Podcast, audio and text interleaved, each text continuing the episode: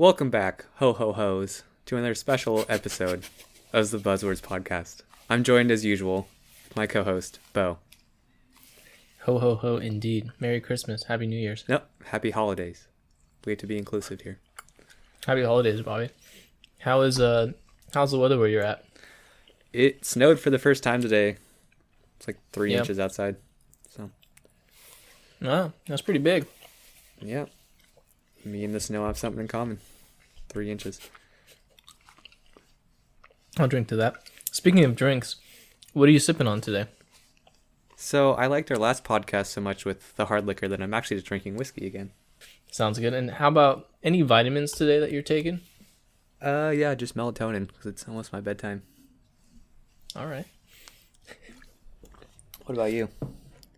So today I have the Golden Road Brewing Balboa Blonde. I've had a couple of their other brews, including their strawberry wheat brew. This Balboa Blonde is a blonde ale with pomegranate and strawberry, so I'm excited. Nice. I mean, I, I wasn't really asking about that. I was asking about the vitamins, but Mm. it's good to know. And just for the listener, if you haven't read the title of this podcast, or I guess that would be it. what? What are you eating? The pitted, pitted It's date. so it's so loud. Like I can hear you like struggling to make M sound.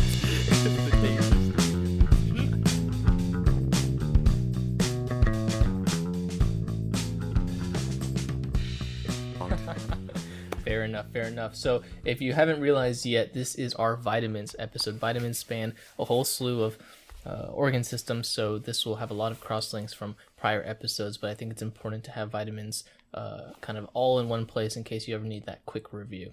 What do you think, Bobby? Sounds good to me. There's like so many vitamins. It's kind of ridiculous. Shall we get started?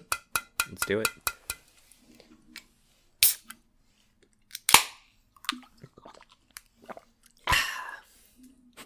That was a big gulp. It helps with the melatonin. All right.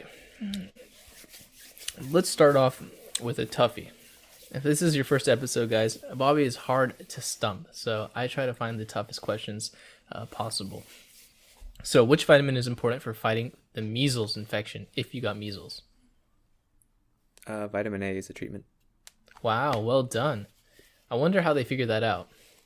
I don't know. I feel like they do a lot of random vitamin trials. Like, wasn't vitamin C like the hottest kid on the block in sepsis treatment recently? And then like Yeah. it was vitamin E before that. Like, they're handing that stuff out like candy, and then they're just looking for associations. So, as a follow up, or a counter question, if you will, say that patient started developing really bad headaches, especially when they bent down. What would you be worried about? Mm. Uh, you have with vitamin A, among other things, including uh, female gender, certain antibiotics. These can all lead to pseudotumor cerebri. Yeah, exactly. And so, what's the pathophys of pseudotumor again? It's just an elevated pressure in the brain. Yeah, it's just an elevated intracranial pressure. The association with vitamin A, or like why vitamin A causes it, isn't well understood, but it is a, a well known association. Right. And the thing you really have to worry about, right, is kind of vision changes. Yep, exactly. So that's actually one of the ways you can uh, be clued into it is if you do a uh, fundoscopic exam, it'll actually show papilledema. And one of the treatments in a refractory case is actually fenestration of the optic nerve sheath, which allows the uh, pressure to, to release. Right. So I think important things to know: pseudotumor cerebri. There's another name for that, right? Or is pseudotumor? Yeah, I think it's it's idiopathic intracranial hypertension is like Right. the more common name these days, but pseudotumor cerebri is the one you'll see in textbooks and like neuro attendings will call it that. Right. Idiopathic intracranial hypertension. All important stuff, and vitamin A is involved with all of that. Beautiful. I'll drink to that. Cheers. First taste. This is quite a good drink. Actually, tastes pomegranate. It's beautiful. Nice. All right. I have a gentleman coming off the street, and he is confused. What's going on? I'm confused why we keep talking about this, but I think he might have a uh, thiamine deficiency. well done. So I wanted to make it very vague, but basically, real quick, since this is kind of bread and butter, Wernicke Korsakoff. Think about ataxia, confusion, nystagmus, and then if they have confabulation, you can see lesions on imaging in the mammillary bodies. Think of more of a Korsakoff picture. Anything you want to add with that? I would just add in the like undifferentiated alcoholic patient that comes in, if you're going to give them fluid with glucose, one thing you want to do is make sure you give them thiamine along with it because giving glucose alone can actually exacerbate uh, Wernicke-Korsakoff syndrome as it depletes the thiamine. Right, and I think that's all related to kind of your glycolysis. Glucose is coming down. Thiamine is a cofactor to create pyruvate, or for pyruvate to be transferred to acetyl CoA. And if you don't have that thiamine, it starts getting shuttled into kind of uh, more of the anaerobic acidosis kind of picture, and therefore you build up all this uh, kind of acid and getting you a whole world of trouble. Yeah. So, what if that same patient also had symmetrical muscle weakness and maybe a touch of heart failure? oh man, were they out picking some berries? Because I think they might have a beriberi. Yep, you got it. Whether it's wet or dry. Yeah. Which I still so, don't really understand. I think. I guess it's just your symptoms. I guess yeah, it's the presentation. I don't know that they're necessarily. I think they're just linked because they're both caused by a thiamine deficiency, but they seem like completely unrelated processes. For dry beriberi, you just have like muscle weakness and maybe some ataxia, but then wet beriberi, you have heart failure. So. Yep. I don't know, but still very high yield. It's always tough with these ones, these vitamin deficiencies. So if you see someone with any of those kind of non-specific symptoms and nothing's making sense, think thiamine. Yeah, and I think in the question stem they would give you some sort of hint that the patient is malnourished, um, like our alcoholic patient here, or I think diabetics are at increased risk as well, if I'm not mistaken. Right. All right. So I have a less common vitamin deficiency, but one that still has shown up in my experience. So you have a patient come into your office. They have some cracking around their lips and they stick out their tongue and it's kind of purple looking. Any ideas? I think it might just be a fad, but it sounds like a riboflavin deficiency to me. well done. Yeah. Anything else you want to say about that before I uh, give the little spiel? No, I think those are the main things to look out for. Kind of the cracked lips and like the stomatitis, you know, red, swollen tongue, you know, kind of yeah. inflamed mucous membranes is what to look out for. I think they can also be like anemic. Okay. Yeah, I'm sure they could. Riboflavin. Um, if you have a deficiency, it's also known as ariboflavinosis, but it can lead to like skin disorders. It can lead to edema of the mouth and throat. What you meant, angular stomatitis, lesions of the corner of the mouth, cheilosis, swollen and cracked lips, hair loss, sore throat. So a lot of non-specific stuff. But I think in the questions that I've ever seen, it's the cheilosis, it's the angular stomatitis, and it's the tongue having like a purple magenta color.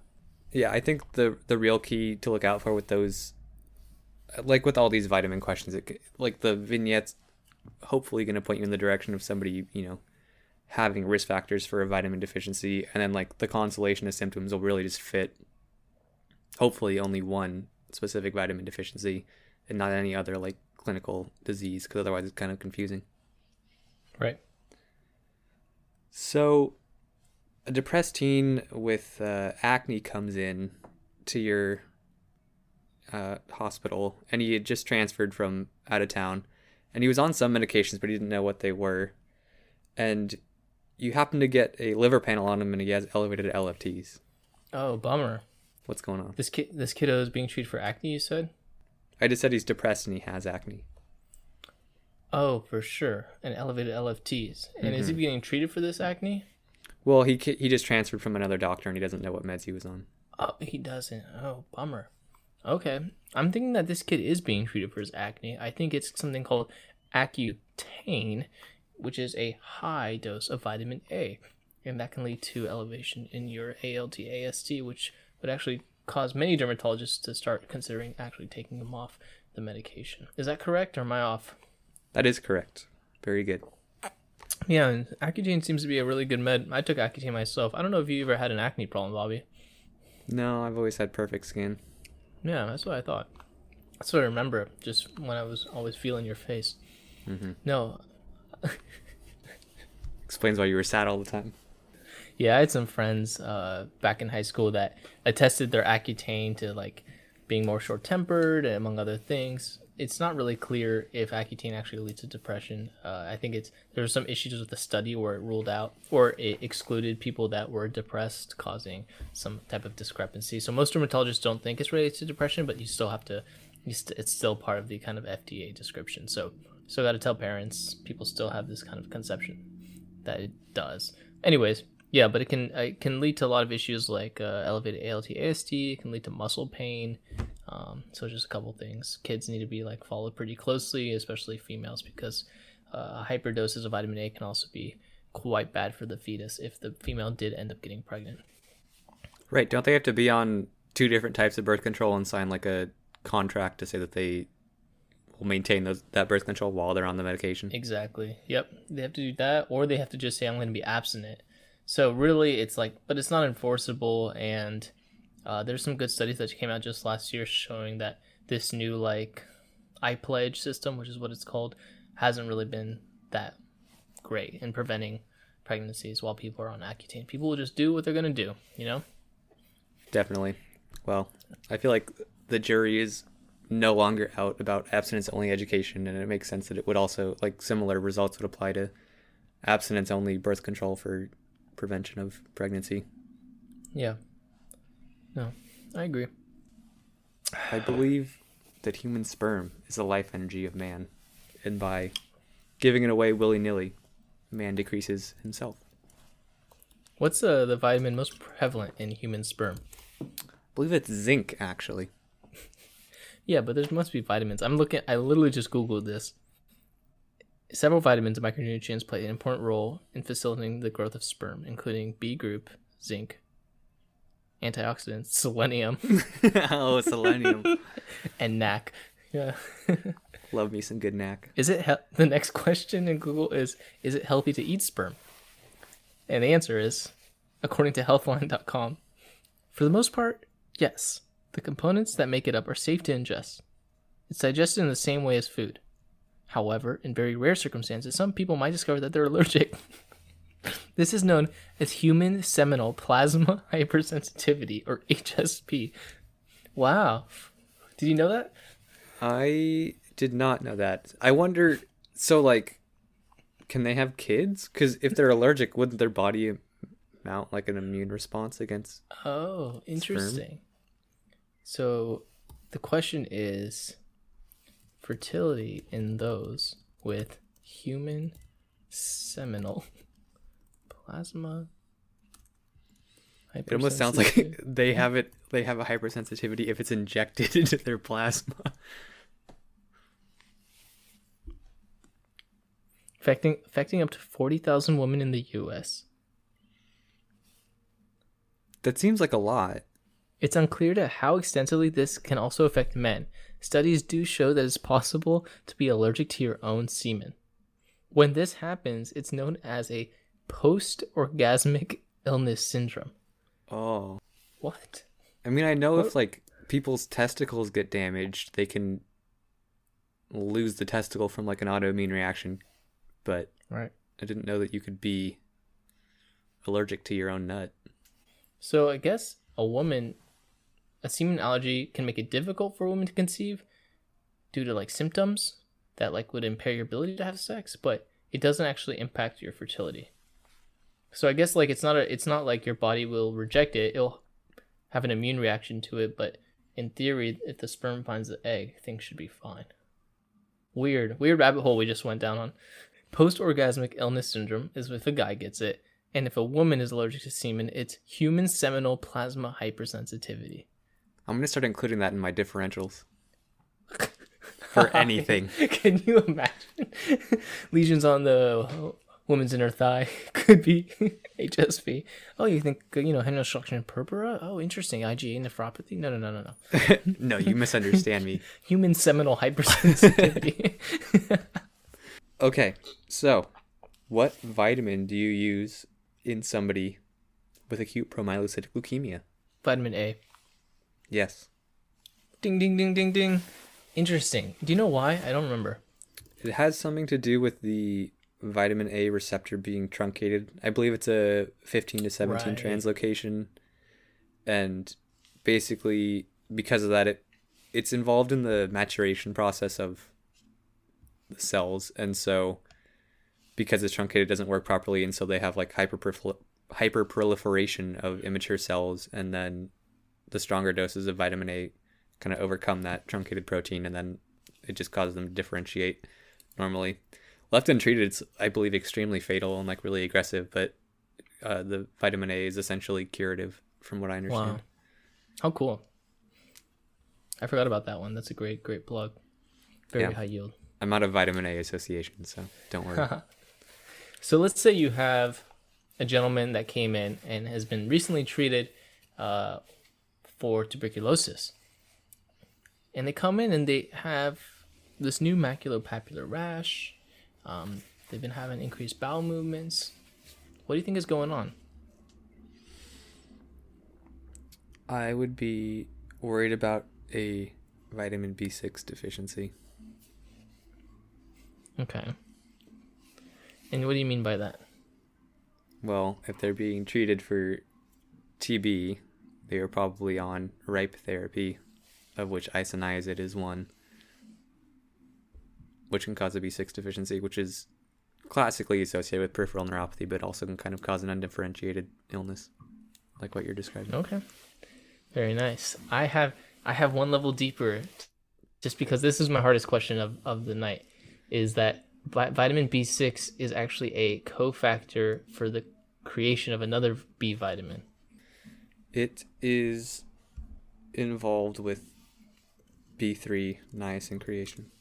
So exactly, isoniazid can lead to a vitamin B6 deficiency, which can subsequently lead to an inability of the body to make vitamin B3 since B6 is required, leading to the classic pellagra, dermatitis, diarrhea. I didn't mention the third, dementia, and then of course you've mentioned the fourth of death. Um, so this can easily be reversed once you give the patient vitamin B6. And the other case, which I think was in our endocrine lecture, that was incredibly high yield and, and a cool kind of clinical correlation, was when someone has malignant carcinoid syndrome and shuttles all of their kind of precursors into and tryptophan into um, serotonin because of their carcinoid syndrome that can actually also deplete their niacin and lead to pellagra as well. So those are the two kind of cases I wanted to mention. Yeah, that's a really good thing to keep in mind. So, you have a fussy baby that comes in, and his parents are. It was a home birth. What are you worried about? You're worried about the fact that the baby didn't get the traditional vitamin K injections on birth and therefore can have issues with that. Yeah. Could you? But why is the baby on- fussy? Well, maybe because of the issues with not getting Hmm. vitamin K. Well, is the baby bleeding? Perhaps Hmm. Where's the baby bleeding? that is the question that I'm asking you. Yes. Hmm. In their brain? Yeah. Interesting. Tell me more. So the specific area that I was uh, searching for there is actually the germinal matrix, which is Mm. like an extremely vascularized area that uh, tends to recede over time a few weeks after the baby's born, but is at high risk of bleeding. So much so that they'll actually do a uh, they'll do an ultrasound on. I think all babies, if not all babies, they definitely do it on all preemies just to check for bleeding there. Okay. Yeah, I like that. Vitamin K, very, very high yield for those newborns. I don't think breast milk contains vitamin K, so even breastfeeding mothers, uh, these kiddos need to get vitamin K. So if a mom says, no, I'll just breast milk, I'll just breastfeed, uh, that's not appropriate. They still need that vitamin K supplementation. Yeah. And the biggest risk is like immediately after birth or if they're premature. So even if breast milk did contain sufficient vitamin K, it would still take some time to, to build up because it's a fat soluble vitamin. Right. All right. Are you ready for poem time? I'm ready for poems, Bobby. Hit me with your best one. Me? We. Do you know who that's by? Um, the creative Nintendo. No. Muhammad Ali. Really? Mm hmm. Does Credited as one of the shortest poems. It was in response to a uh, interview he did in the 70s after I think he won his championship, uh, talking about how like he individually triumphed, but then he said that in response to it being like a community effort. How cool. That's a really nice one. Since somebody kept giving me uh, snark for the best Edgar Allan Poe poem. All right. My poem is actually by one of my favorite creators. It's also quite short. I am not famous anymore. Who's that by? Jesus? No. It's a it was an actor, if that helps, who decided that they didn't want to be famous anymore for a little Is it bit. Shia LaBeouf? It is Shia LaBeouf. well done. I knew you'd get that. Did you see that Bitcoin's at an all-time high? Over 20,000 today. Yeah, I have some Bitcoin. I actually sold some today. Nice. Yeah, I've been buying five dollars of Bitcoin every day for like the last two hundred something days. So slowly added up. Nice. All right. So you have a mom. She has a seizure disorder. She comes in. She says, "Do I need to stop my medication?" She also has rheumatoid arthritis. And she's like, "I'm like, what medications are you on?" She goes, "I'm on phenytoin and I'm on methotrexate." And your response to the mom is what? She should definitely not be on the methotrexate. And then she probably shouldn't be on the phenytoin either, but I think that might be a little bit more up for debate depending on who you ask. Yeah. So regard. Yeah, I'm. I'm not getting so much at like because you're right. Like some people that are on seizure meds, it's actually more dangerous to change them and mess around with them when they get pregnant because pregnancy can induce seizures. You don't want their meds to like not be ideal. So that's a good point. I guess what I'm more getting at is what vitamin are you concerned about being deficient? It's the same one for both these medications. Folate. Yes, uh, phenytoin, a lot of these anti-epileptics, uh, methotrexate, they can all lead to folate deficiency, and that can lead to issues in the fetus. The big one being fetal neural tube defects. Yeah. Is that related? So for phenytoin, it also can cause like fetal hydantoin syndrome. Is that related to the folate deficiency or is that separate? Fetal hydantoin, isn't that? Oh yeah, that is phenytoin. Carbamazepine causes a similar thing that I think is also grouped into like fetal hydantoin syndrome, but because it causes like digit hypoplasia and some other odd uh, developmental abnormalities.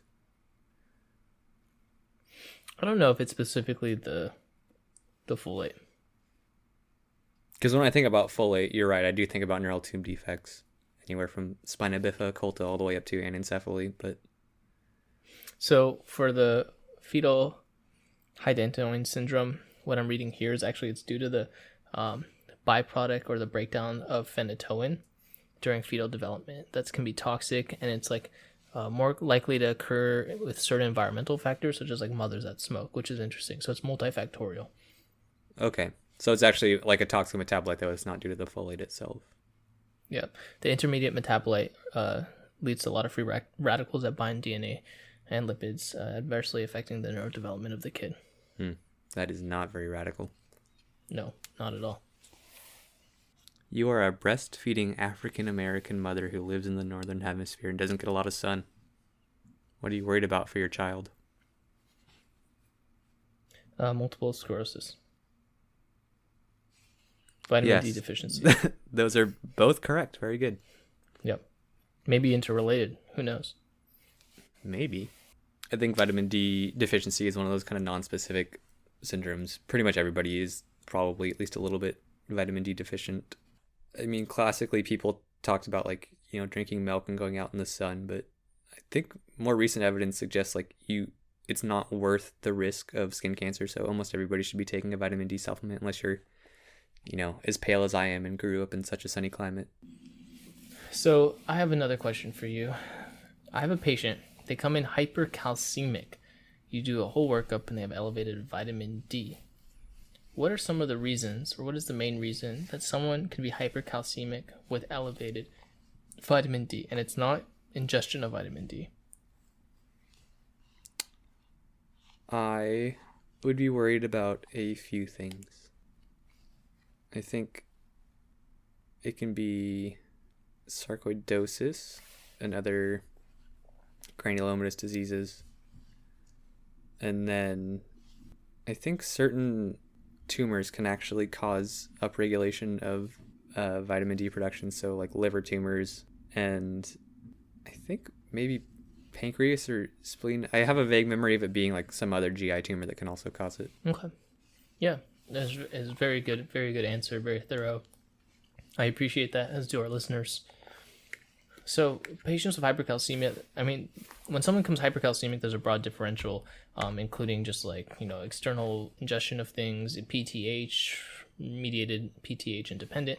So, in this case, we're assuming it's PTH independent. We're assuming it's associated with elevated vitamin D, and you're exactly right. The two things you want to consider are granulomatous disease, such as sarcoidosis or TB, um, as well as cancers. And interestingly enough, the cancer that most likely will create, or the cancer that will most likely lead to hypercalcemia due to vitamin D is likely a blood cancer um, or a lymphoma. So those are the ones that you want to really consider uh, if someone comes in with that type of hypercalcemia picture if it's hypercalcemia that vitamin D is not elevated, you see lytic lesions in the you know skeletal survey, then you start considering you know multiple myeloma. Uh, vitamin the hypercalcemia is more related to breakdown of bone among other things, not so much vitamin D. Right. Yeah, I feel like we could do a whole lecture on, well, basically all the different uh, electrolyte derangements individually. And I think calcium is one of the more complicated ones with the whole PTH dependent, PTH independent, and Oh, all the different causes and stuff. So maybe that'll be a future episode. Yep. So just like you said, think granulomatous and lymphoma. Uh, if there's an elevation in vitamin D, if someone's hypercalcemic, the acute treatment, like we said in a prior episode, is IV fluids and lots of it. I recently had a patient came in hypercalcemic, found to have a lymphoma. Um, basically, you give them IV fluids. We gave him actually some calcitonin, which works rapidly, and then some zoledronic acid, which is a bisphosphonate and works over um, a slower period, or typically like a week, a week and a half, uh, but helps a lot as well. But IV fluids is kind of first line, the thing that I think would be most relevant in a Step 2 exam Yeah, you know what they always say: the solution for pollution is dilution. is dilution. Yes, sir. You heard it here first. I'll drink to that. Cheers. Let's say someone comes in and they eat a lot of raw eggs. What vitamin deficiency are you concerned about? I would be worried about a biotin deficiency. Nice. Yeah, biotin, vitamin B7. And it's interesting. It's a component in the raw eggs called avidin that binds the biotin and prevents your body from taking it up. Yep. It's only raw eggs, though, right? It's raw eggs only, right? You probably Yeah. denature the avidin. Uh, it's just an interesting kind of like you know it or you don't kind of question if you get that. Yeah. Avidin, biotin, B7. There you go.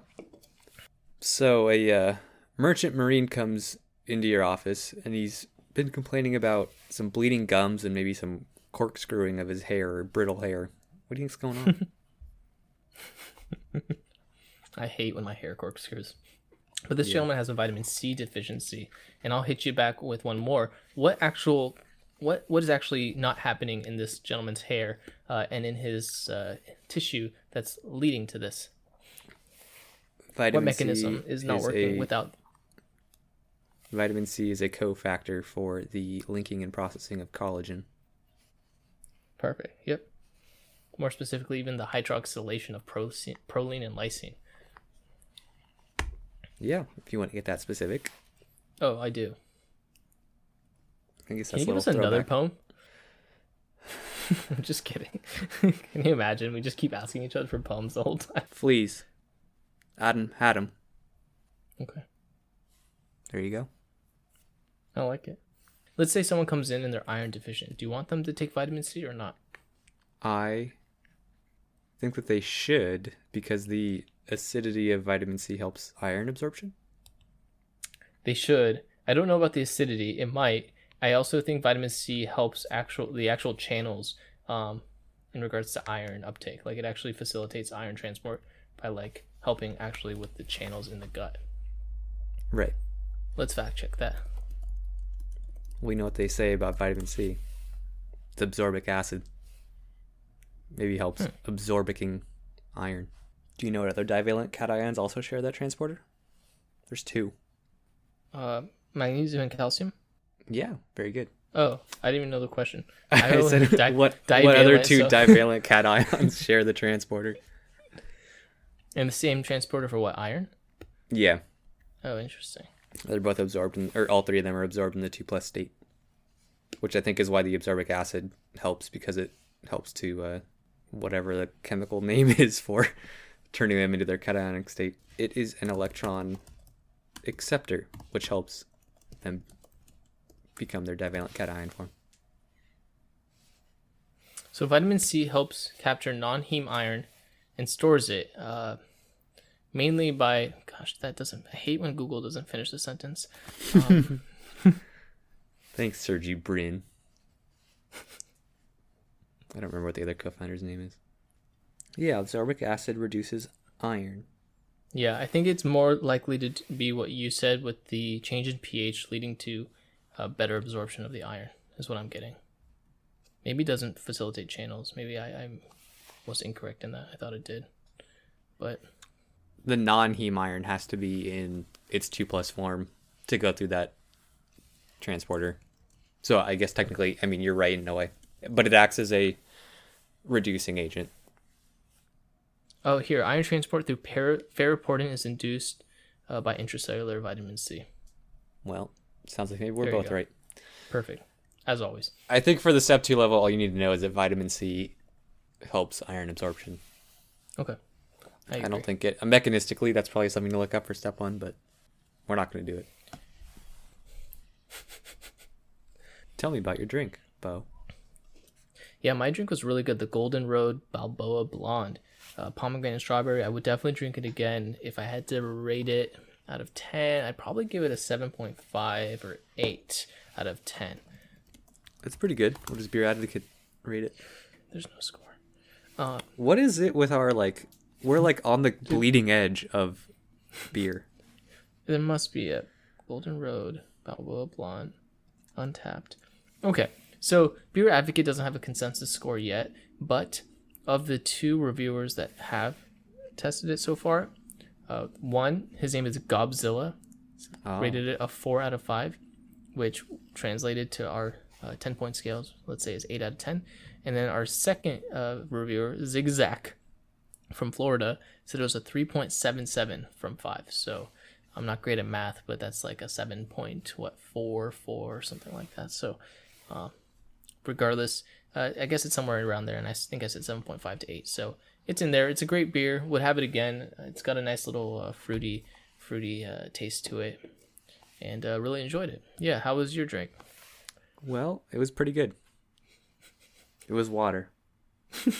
Technically, it's mineral water because it has fluoride in it, so it's good for my teeth. I'll uh, tap my teeth to that. All right, guys, that is it for today's episode. As always, reach out to us on social media if you would like some stickers. We've got dozens and dozens ready to ship. And we also have a website, buzzwordsmd.com. So if you're interested at all in seeing what we got working, we got some practice tests, we got some videos, we got a lot of good stuff. Anything you want to add, Bobby? Nope, that's it. Hit us up. All right, guys, take care. Cheers.